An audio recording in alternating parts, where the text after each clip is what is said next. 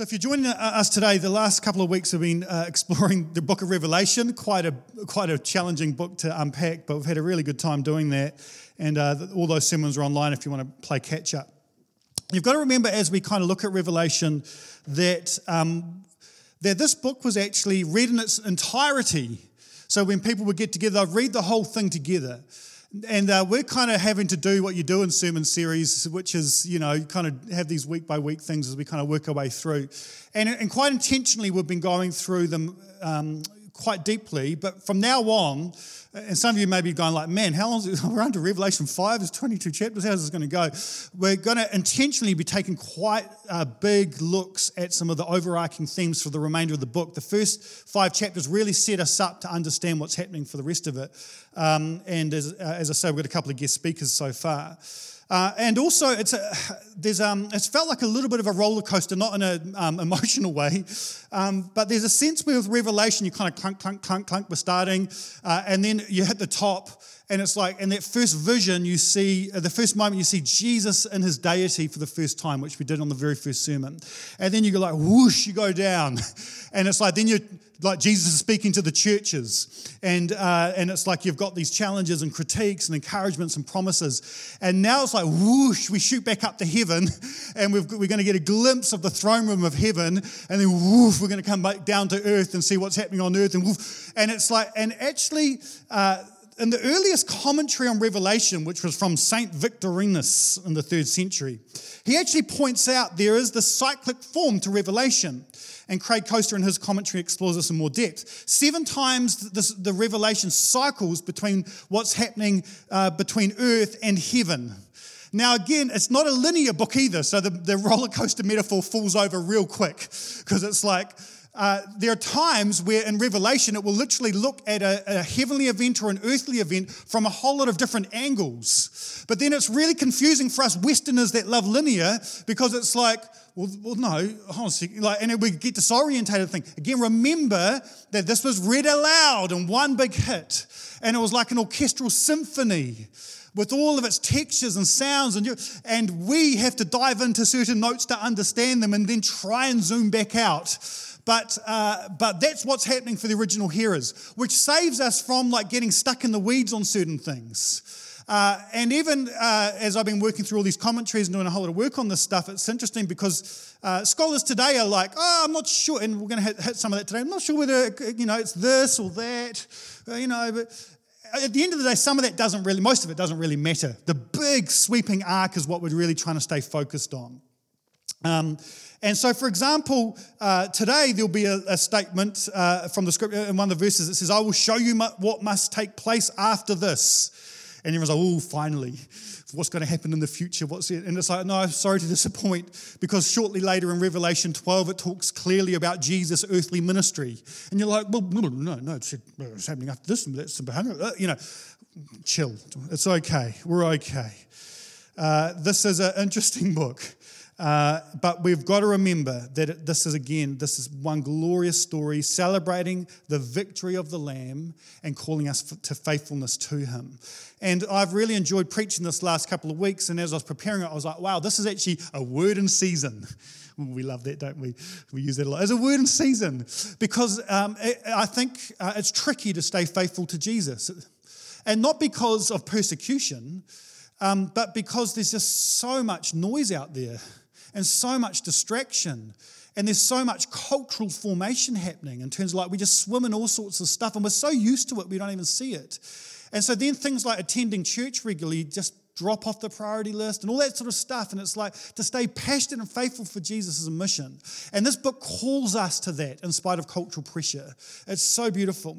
Um, and so, so far, we've had John, as I mentioned, had this glorious vision of Jesus. And then Jesus gives these messages to the churches. And, to the churches, Jesus is saying, I'm present. I see, I know. I commend you, I critique you, I call you back to your true identity, and I give you these rich promises if you remain faithful to me. And then the last church uh, in Laodicea, uh, they're challenged to open the door so that Jesus could come in and commune with them. And then in chapter 4, um, we see John encounter uh, uh, Jesus once more saying this. He says, After this, uh, and there in heaven a door stood open, and the first voice which I'd heard speaking to me like a trumpet says, Come up here, and I will show you what must take place after this. Now, all of the language that we're going to be um, engaging in today is soaked from Old Testament passages, particularly Isaiah 6, Ezekiel 1, and Daniel 7. I, haven't, I don't have the time in today's talk because I'm trying to do a slightly shorter one so we can spend time actually doing the stuff rather than hearing about it, actually worshiping the risen king, um, to, to dive into a lot of those references, but that, it's just ripping with those images. And so uh, after this, so after Jesus has spoken to the churches, he says, I will show you what must take place after this. Again, I must say, we're not talking, this is not a book primarily outlining, um, you know, geopolitical events in the 21st century. Uh, this is a book, again, about uh, Jesus' triumph as the lamb that was slain. Um, but then he says, uh, he says, come up here and I will show you what must take place after this.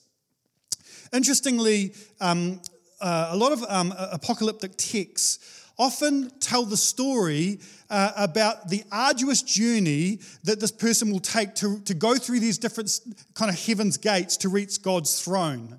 Like for most of the apocalypse, again, for, so the, for original hearers, it's like, oh man, Jesus, like God, Jesus just said, hey, come on up.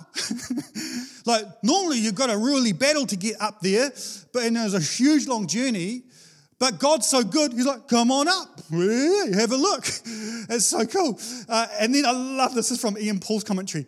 John, uh, he's British as well.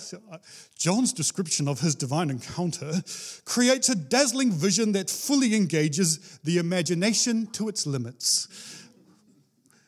I love it. This is exactly what's going to happen. And so, you know, the problem is that you've all watched too much TV, so your imaginations are shot, you know. And we didn't watch TV. Uh, you know, I grew up as a kid, and, and we didn't get a TV till I was like 11. And everyone's like, "Oh, you've got an active imagination, mate." It's like, yeah, well, I didn't have TV. It's all up here, you know. My mates said I was completely nuts, but I had a very. These guys didn't have TV at all, and so when they're hearing this, it's like, ooh, they're all imagining it. So I'm going to have to help you with pictures uh, to try and like jar 21st imaginations in terms of like into some sort of uh, to try and wrestle with what's happening here because it will engage our imagination to its limits. So, verse 2 it says, At once I was in the Spirit, and there in heaven stood a throne with one seated on the throne.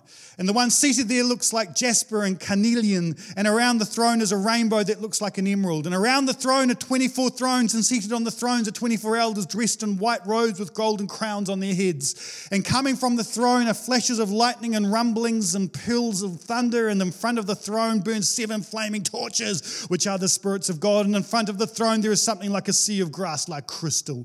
Oh, you know what? Hold this, Jim. I just realized what t shirt I'm wearing. Perfect. it wasn't planned.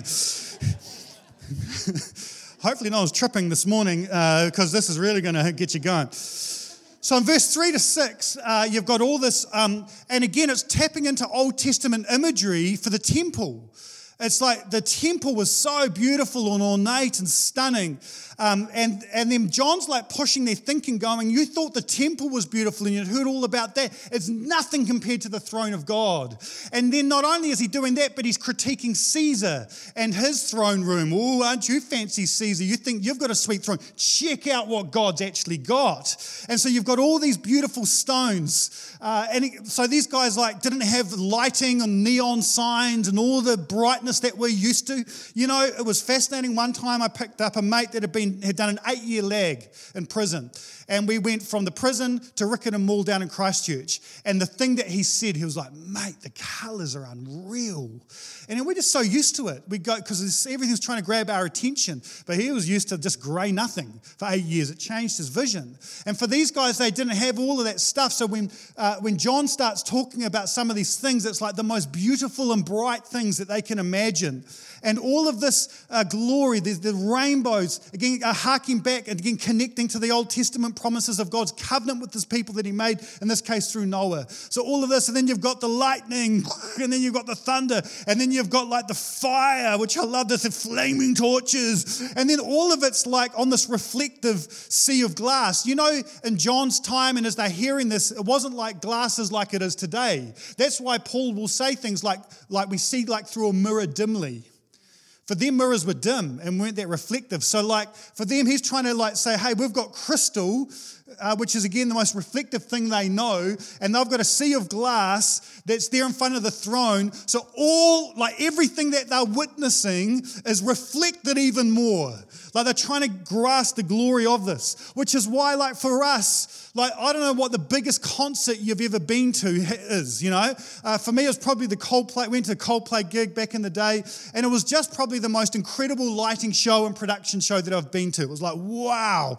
And so, what John's trying to do to his original audience is say, put all of the best concerts together in the same place and all of the best production and all of the best lighting and all of the and can, all in one spot and that's still nothing compared to the glory of God revealed around his throne.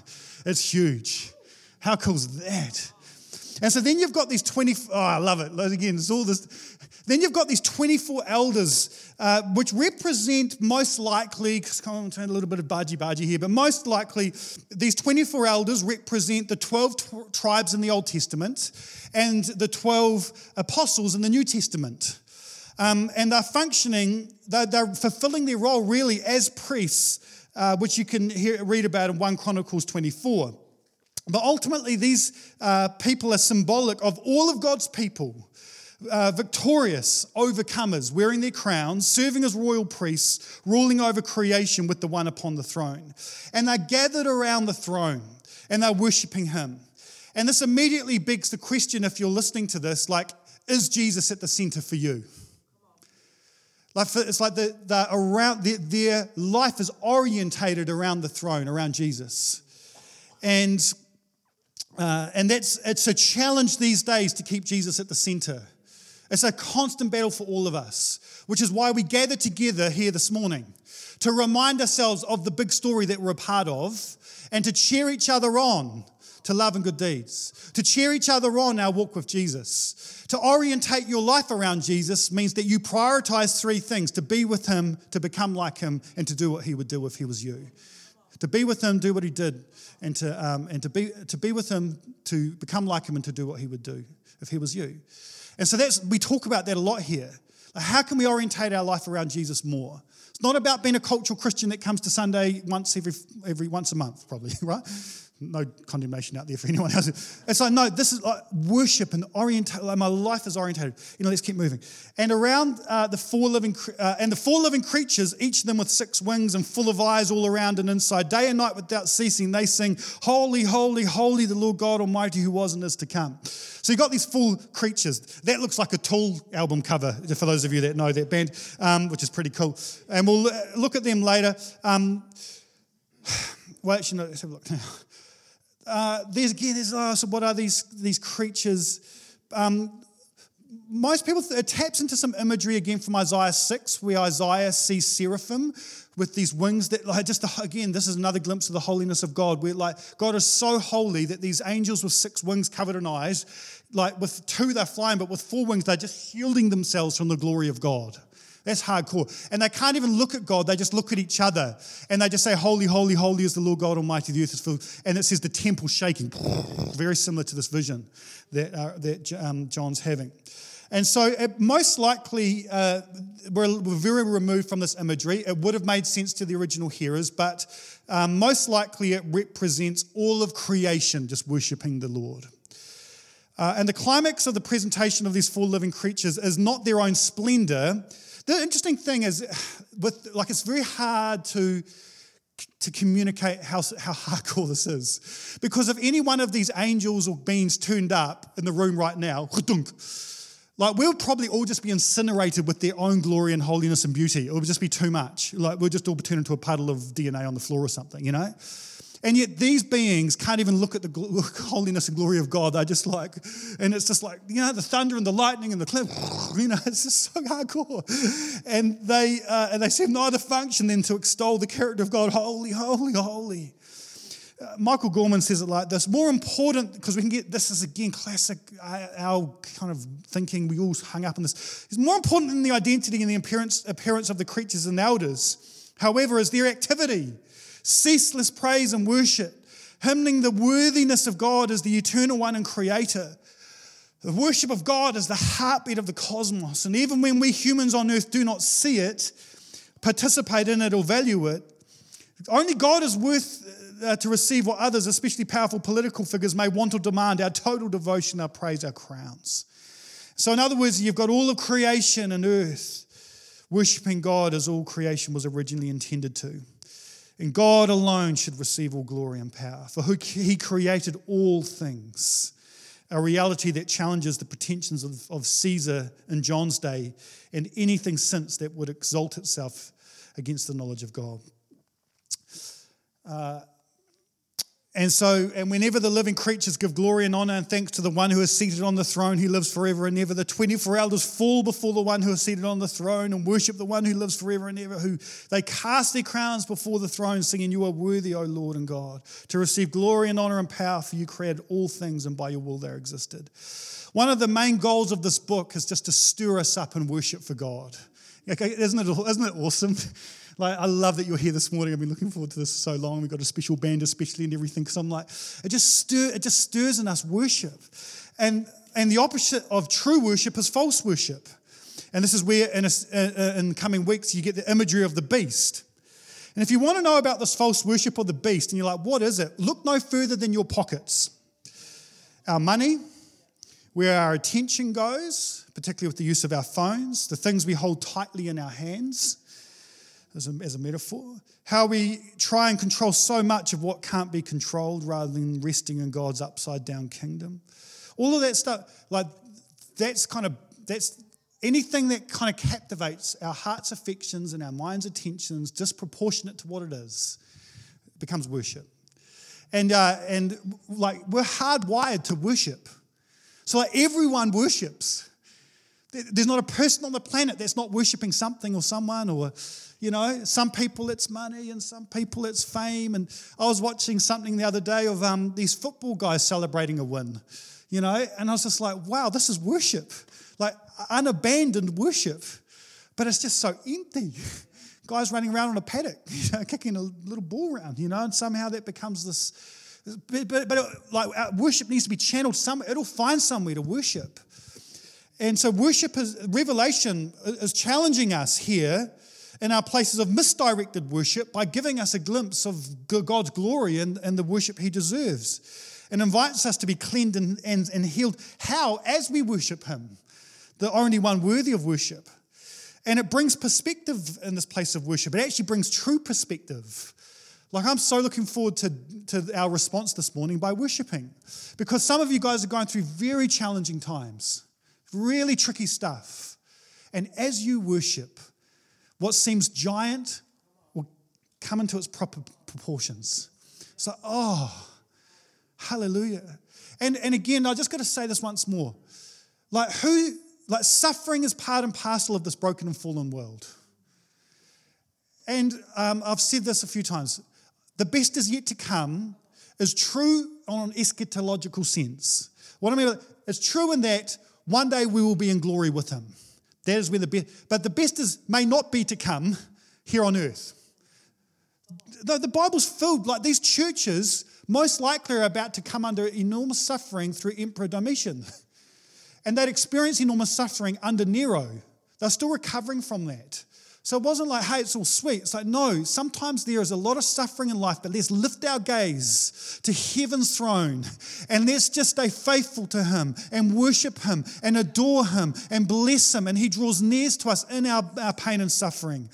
And uh, so, anyway, then things get interesting. Oh, I love this picture.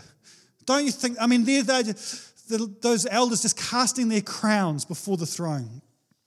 I just, I think this is so stunning. Um, and like it says they keep doing this. You know, this isn't in the Bible. This is extra biblical. This is certainly wasn't any commentaries. This is Harvey's overactive imagination from his childhood kicking in. But I just think of these elders, and it's like they look at God and His glory, and all that, like all anything of worth. And I just and and, uh, and I'm going to unpack in a second the, the, the beauty of bowing down, of prostrating, of honoring God by by by lowering ourselves. And then it's like, oh, I dropped my crown. I better pick it up. I'm just going to put up the crown. Oh, yeah, you're amazing. Uh, oh, and it just goes like that over and over and over again because of how glorious He is. And then uh, and then it gets really interesting. Here we go. Then I saw on the right hand of the one seated on the throne a scroll written on the inside and on the back, sealed with seven seals. And I saw a mighty angel proclaiming with a loud voice, Who is worthy to open the scroll and break its seals? What's going on here? Who wants to know what's in the scroll? so, quickly, the seven seals aren't the content of the scroll, but the events that lead up to its declaration. And that's going to be unpacked a little bit in the coming weeks. And the visions that John has continue to speak to us to be faithful to Jesus uh, when things like suffering and wars and disease and even death may be our experience. So we'll, we'll unpack that soon. Um, but we live in this time between Jesus' redemptive work, which has been celebrated, and Jesus' consummated work, which we are looking forward to, his return in glory. Um, but here's what's interesting is that the book of Revelation tells us what's in the scroll. After the seven seals are broken, there's seven trumpets. And with the seventh trumpet, heaven declares this the kingdom of the world has become the kingdom of our Lord and his Messiah, and he will reign forever. And it goes on to say that this scroll it contains the plan of God to judge and save the world. As we confess in the creed, he has come to judge the living and the dead. But the opening of the scroll brings about the reign of God on earth. What's incredible about what's in the scroll is that it's the, the answer to the Lord's prayer Thy kingdom come, thy will be done on earth as it is in heaven. Like, how many times has that prayer been prayed? Billions of times the great prayer of the saint. Now, we are awaiting the full and complete answer to that prayer, but the angel Gabriel probably is saying, Who is worthy to implement the reign and rule of God?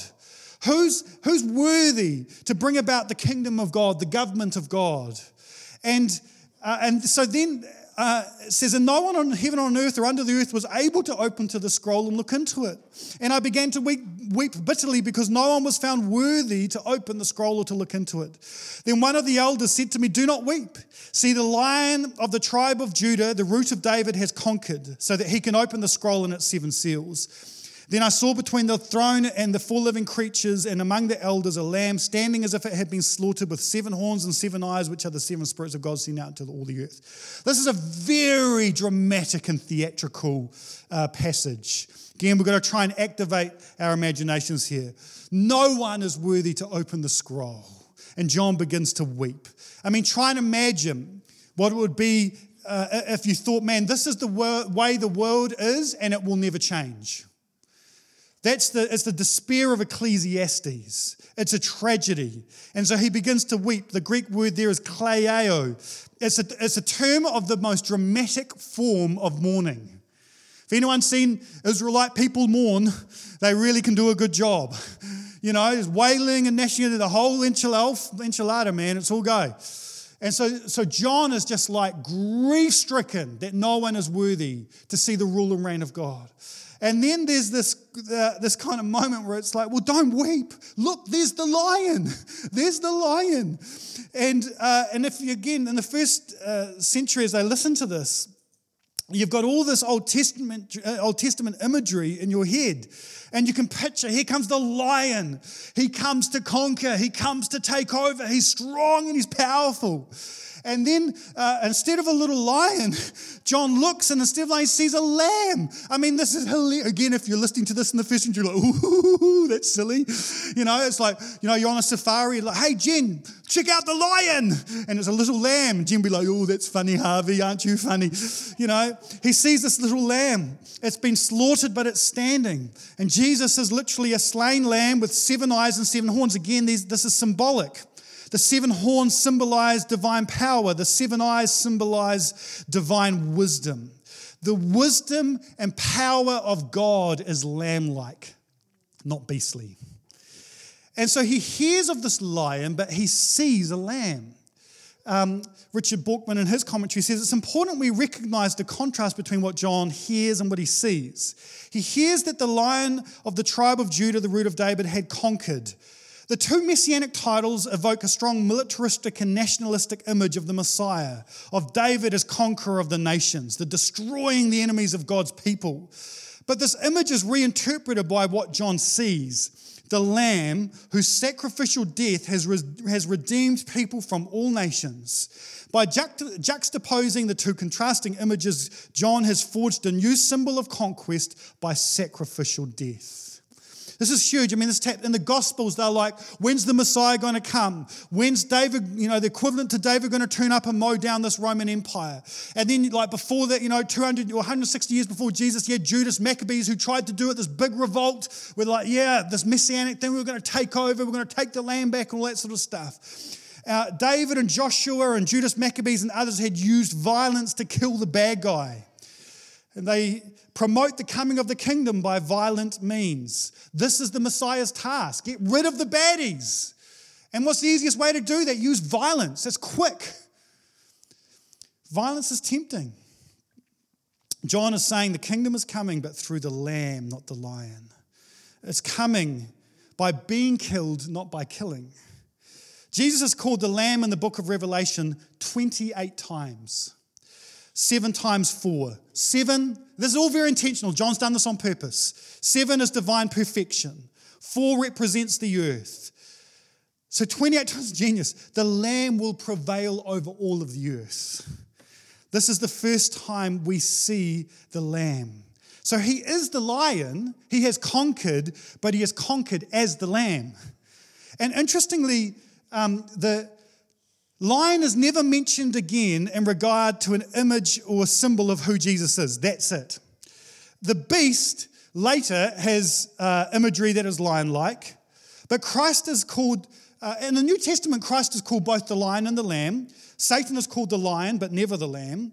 In Revelation, the lion metaphor drops away, and the rest of the book only retains the lamb imagery for him. The rest of the imagery of Jesus in Revelation, I think I've got this up here.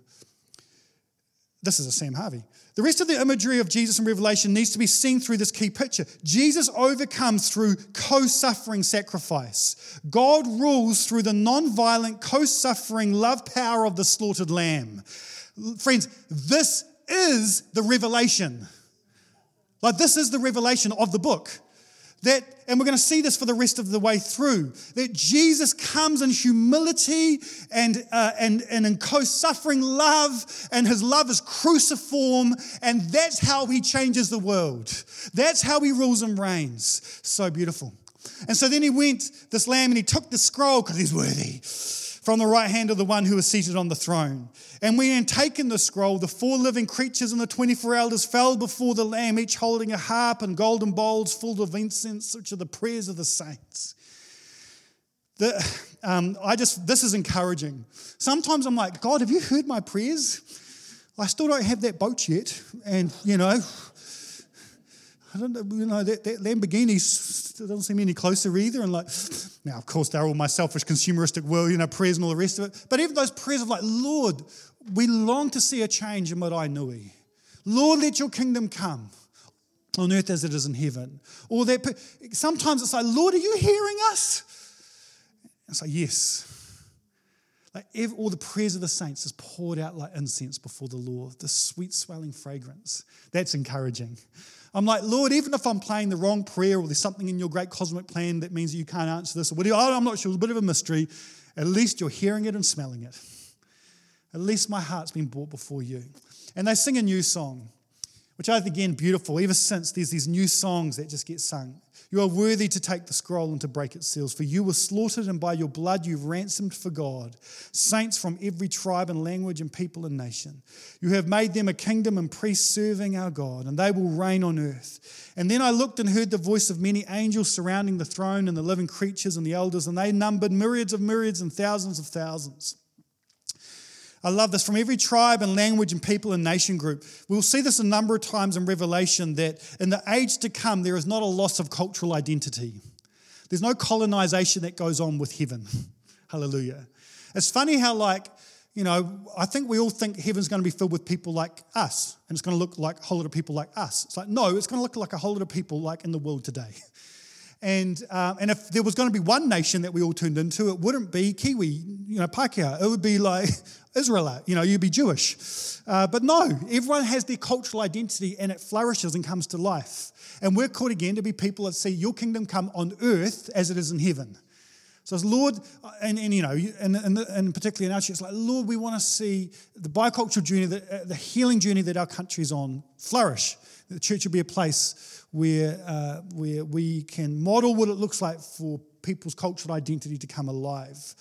In heaven, uh, there will be haka and bagpipes and African drums and I'm sorry about this, but probably banjos. We're going to stick them right in the corner uh, at the back left and we'll turn them right down on the mix. But it's going to be all of it there. Can you imagine how stunning that's going to be? Like, we have little glimpses of it, like Olympic ceremonies, where you see something of cultural identity getting expressed. And man, I'm proud to be a Pākehā New Zealander, you know, where I'm like, man, like we've, we've got a lot of brokenness in our history.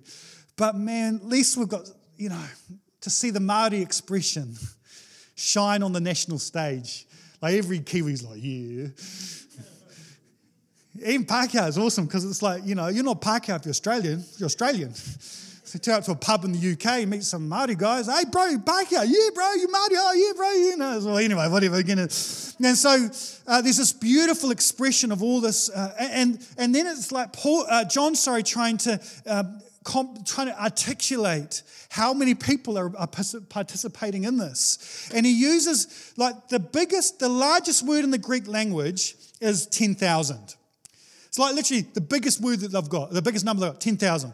So he's like, yeah, it's 10,000 times 10,000, which is a nice way of saying like an innumerable number of people are participating in the worship of God. And so, uh, right now, again, this is why the little roller coaster is helpful. Because right now, I don't know, 100 people in the room right now. And it's like, and it's like we're just this little group of people in the bay worshiping Jesus. And we feel like such a minority as we stay faithful to having Jesus at the center of our lives and worshiping him now. But you know what? You're not the minority. Anyone that's not worshiping Jesus this morning is the minority, according to the perspective of heaven. Billions just worshiping the Lamb right now. Like it's just extraordinary, and we're part of that. Oh, so cool.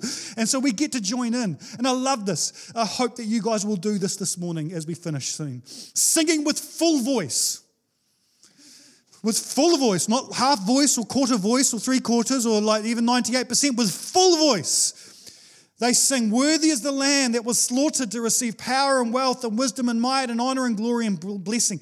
And then I heard every creature in heaven and on earth and under the sea and in the sea and all that is in them singing, all that is in them singing to the one seated on the throne and to the Lamb be blessing and honor and glory and might forever and ever. And the four living creatures said, Amen. And the elders fell down again and worshipped. The Greek word for worship, which is used here, is uh, um, proskuneo it means to bend the knee. And it's used more in Revelation than in any other book in the New Testament.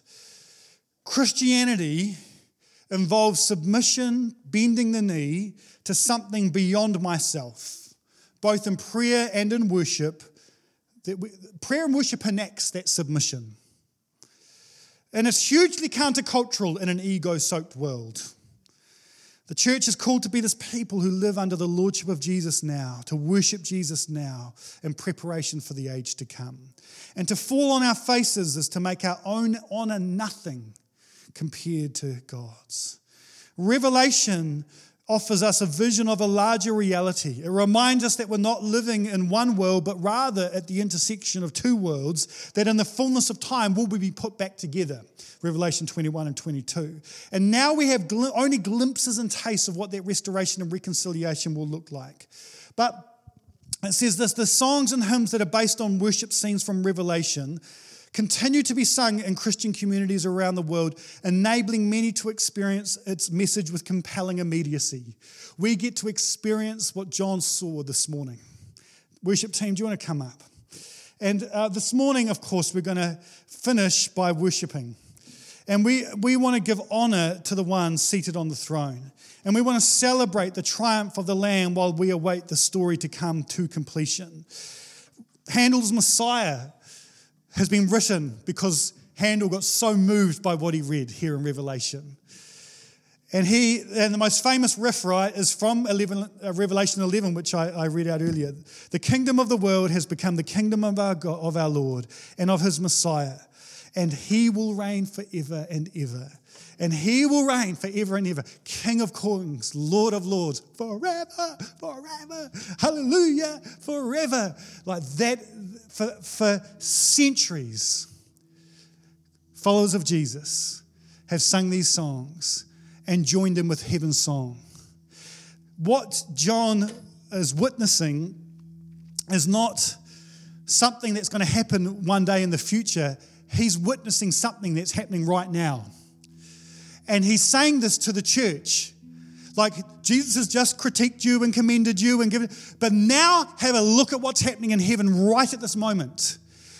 And what Jesus is doing today is he's calling us back to, as a community, to a purity, to, to coming back to, to restore the church to what it's meant to be. We are talking about that last week. But now we lift our gaze to the throne and we see what we're part of. We're not a minority. We're joining in with the host of heaven to worship tribes and tongues and languages pouring out their praise forever and ever. He shall reign. He's the King of kings and the Lord of lords.